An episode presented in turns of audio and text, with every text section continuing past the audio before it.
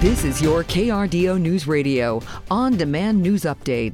The manhunt for a Colorado woman accused of killing her two children is now over. ABC's Claire Bauer reports from the foreign desk. Colorado Springs police say 35 year old Kimberly Singler was taken into custody without incident in the United Kingdom Saturday, thousands of miles away from where she's suspected of killing her nine year old daughter and seven year old son and injuring her third child, an 11 year old girl, nearly two weeks ago. At the time, Singler claimed they'd been victims of a home intruder. After further investigation, police issued an arrest warrant for Singler, but by then she'd skipped town. Singler was reportedly involved in a years long legal battle for custody of her children with her ex husband. Claire Bauer, ABC News, at the Foreign Desk. She is expecting to have a hearing on January 29 to determine whether or not she could be sent back to the U.S. A Cheyenne Mountain High School teacher has been arrested and faces child sexual assault charges.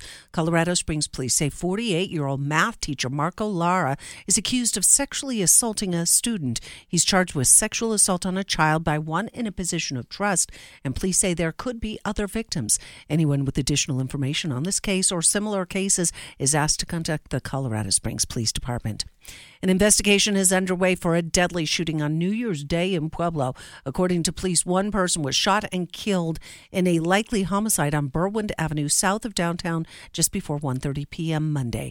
The victim, who has yet to be identified, was dead when officers arrived at the scene. Authorities say they have detained someone for questioning but have not revealed a suspect. Anyone who may have helpful information is urged to call Pueblo Police. The Pueblo County Sheriff's Office is continuing to piece together what led up to a shooting at a campground that ended up with one man being hospitalized. Police in uh, the Sheriff's Office got a report around 11 o'clock Friday morning. They located the suspect at that scene at the KOA campground along North I 25, just north of Pueblo. The victim suffered multiple gunshots, taken to a Colorado Springs hospital for treatment, but is expected to survive.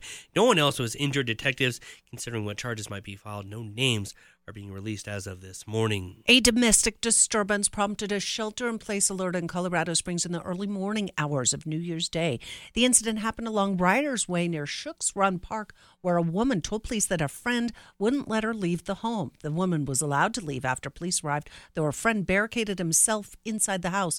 A shelter in place issued alert issue alert was ordered and a tactical enforcement unit responded to the scene before the man surrendered peacefully. The shelter in place was lifted by 11 a.m. People in the Colorado Springs community are calling for an end to the Israel Hamas war in Gaza. A rally was held at Acacia Park on New Year's Day. The Colorado Springs People's Coalition had around four dozen people show up to support Palestine, while others came to support Israel and stand with the Jewish community. Both sides were in agreement that no more fighting should happen, but disagreed on who needs to back down first.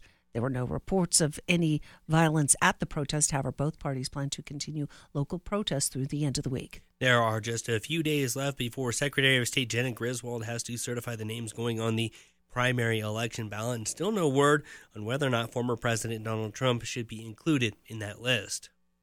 I certify the names onto the ballot uh, for the presidential primary this Friday. Uh, and so we, we do hope that the court understands that presidential primaries are rapidly approaching and gives us a definitive answer whether or not the former president is disqualified from the ballot.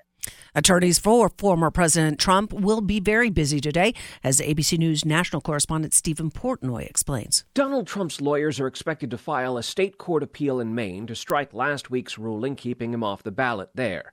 He's expected to petition the U.S. Supreme Court to overturn his disqualification in Colorado. And here in Washington, Trump's lawyers face an afternoon deadline to file one more brief on their claim that he enjoys absolute immunity from prosecution for his official acts as president.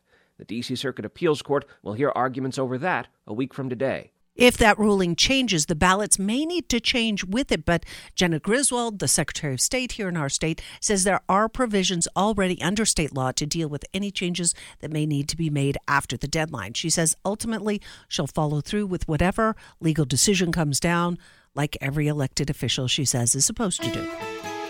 Cool start to the day. We're stuck in the teens and 20s. We will quickly warm as the sun does rise, maybe one or two degrees above average. 47, the anticipated high in the Springs. 48 in Pueblo. Sunny by the afternoon and evening. Another comfortable day tomorrow. By Thursday, we'll keep an eye on our next snow chances across southern Colorado. From the Storm Tracker 13 Weather Center, I'm meteorologist Joe Rook.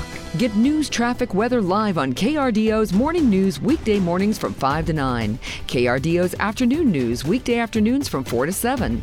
On KRDO News Radio or anytime at KRDO.com.